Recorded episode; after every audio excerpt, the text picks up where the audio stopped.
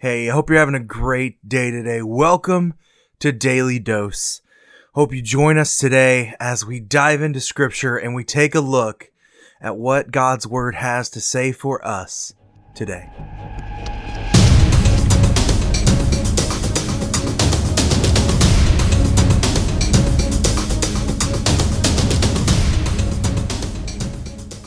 Hey, how are you doing today? It is August 7th, and welcome to Daily Dose. Today, what I want to talk about is a question that I hear quite frequently. How can you, how did Jesus teach?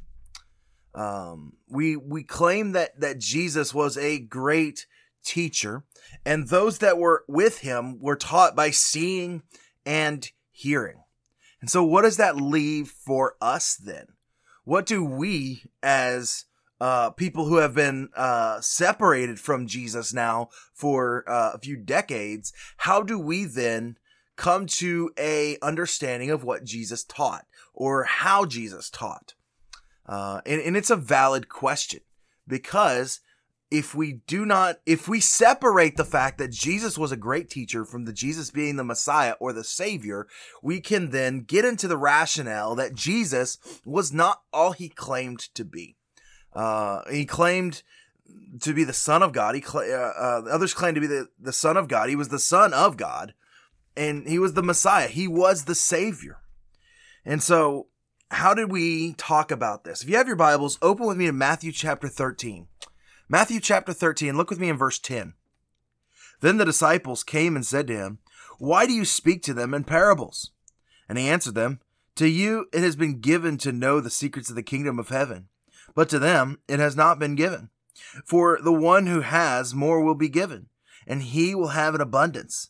But from the one who has not, even what he has will be taken away.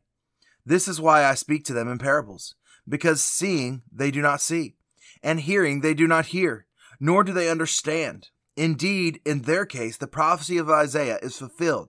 That says, You will indeed hear, but never understand. You will indeed see, but never perceive.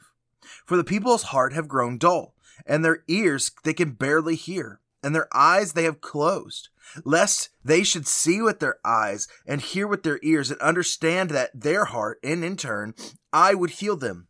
But blessed are your eyes, for they see, and your ears, for they hear. For truly I say to you, many prophets and righteous people longed to see what you see, and did not see it, and to hear what you hear, and did not hear it. So we talk about this passage of scripture and what is happening in this passage. Basically, Jesus is, is affirming uh, something here. The disciples are coming to him. They're asking him, Jesus, why are you teaching in parables? Why are you why are you teaching them in ways that you know maybe not everybody can understand? You know jesus talks a lot about farming. Not everybody was a farmer. If if i was to talk to you about uh, the inner workings of a combine system uh, would that really mean a whole lot to you not being a farmer? Uh, and so this this concept of jesus teaching in parables was impertinent because he was teaching the common people. He wanted to put it in a language that most people could understand. So, what does this do for us? Because we're not all farmers. How do we then take Jesus's responses and use them for what we go through in our life? You see, that's the beautiful thing about Jesus' parables is that we can we can transfer them. Jesus didn't just lay them down. God did not just write these for the people that was going through the hardships, people that were going through and listening to Jesus in the time.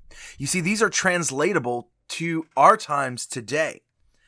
When when Jesus taught in parables, he, and they came to him, they asked him. He says, "Those that that will not hear, they're not going to hear. Those that can't see, they're not going to see." And it, and it fulfills a prophecy in Isaiah. What you see a lot of in the New Testament is a fulfillment of a prophecy that was laid forth in the Old Testament. And so when we talk about this concept of prophecies being fulfilled, we, we come to this prophecy. It says, uh, This is why I speak to parables, because seeing they do not see, and hearing they do not hear, nor do they understand. Simple as that. Jesus is teaching, and their hearts are so hardened that they're not even listening to what Jesus is teaching about truly. They are weighing it against something else. Can I be honest? I'm guilty of this. when I listen to other pastors, when I listen to other people, now you should be too. Let me let me preface the statement. You should always be cautious of a pastor. Always check their theology. Please, every time I preach, go to the Bible, double check what I say because you know what? I am human. I can be wrong. I can be wrong. And, so please double check what I say. But anytime I listen to a pastor, I scrutinize every single word they say. And you know what happens? They're human. They may say something that they that they might not have meant the right way. I've done it. I have been guilty of this. I remember uh, ta- I remember preaching at a church and saying something that what was construed that I did not affirm the perseverance of the saints, uh, and I do. I I, I, I full heartedly believe in once saved, always saved.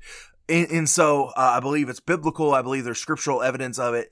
And so um, I had said something to the the the that they had taken wrong uh, to believe that I didn't believe that. And, and so I'm guilty of this. I scrutinize other pastors when I listen. And and it's not like I I scrutinize it a bad way. I don't go up to them and and say you did all of this wrong. I, I go I, I have conversations with myself on okay, this is how they approach that passage. Why do they see it this way? Why why can't I see it this way? And and I and I learn from that. Um, but these people's hearts were so hardened they didn't they didn't want to do that. They they believed what they were taught and what they believed, and they were not willing to hear right theology. That's the key that's the key phrase here. It has to be right theology. We can't just listen to heresy and believe it to be true. We have to listen to right theology, theology that is based in biblical understanding and 100% biblical and cannot be taken outside of a biblical context. That's why theology is so important. But are we seeing and are we hearing today what Christ had for us. I want you to just listen today to Jesus. Listen to what he has for us and for our lives. I hope you have a great day, and I will see you tomorrow.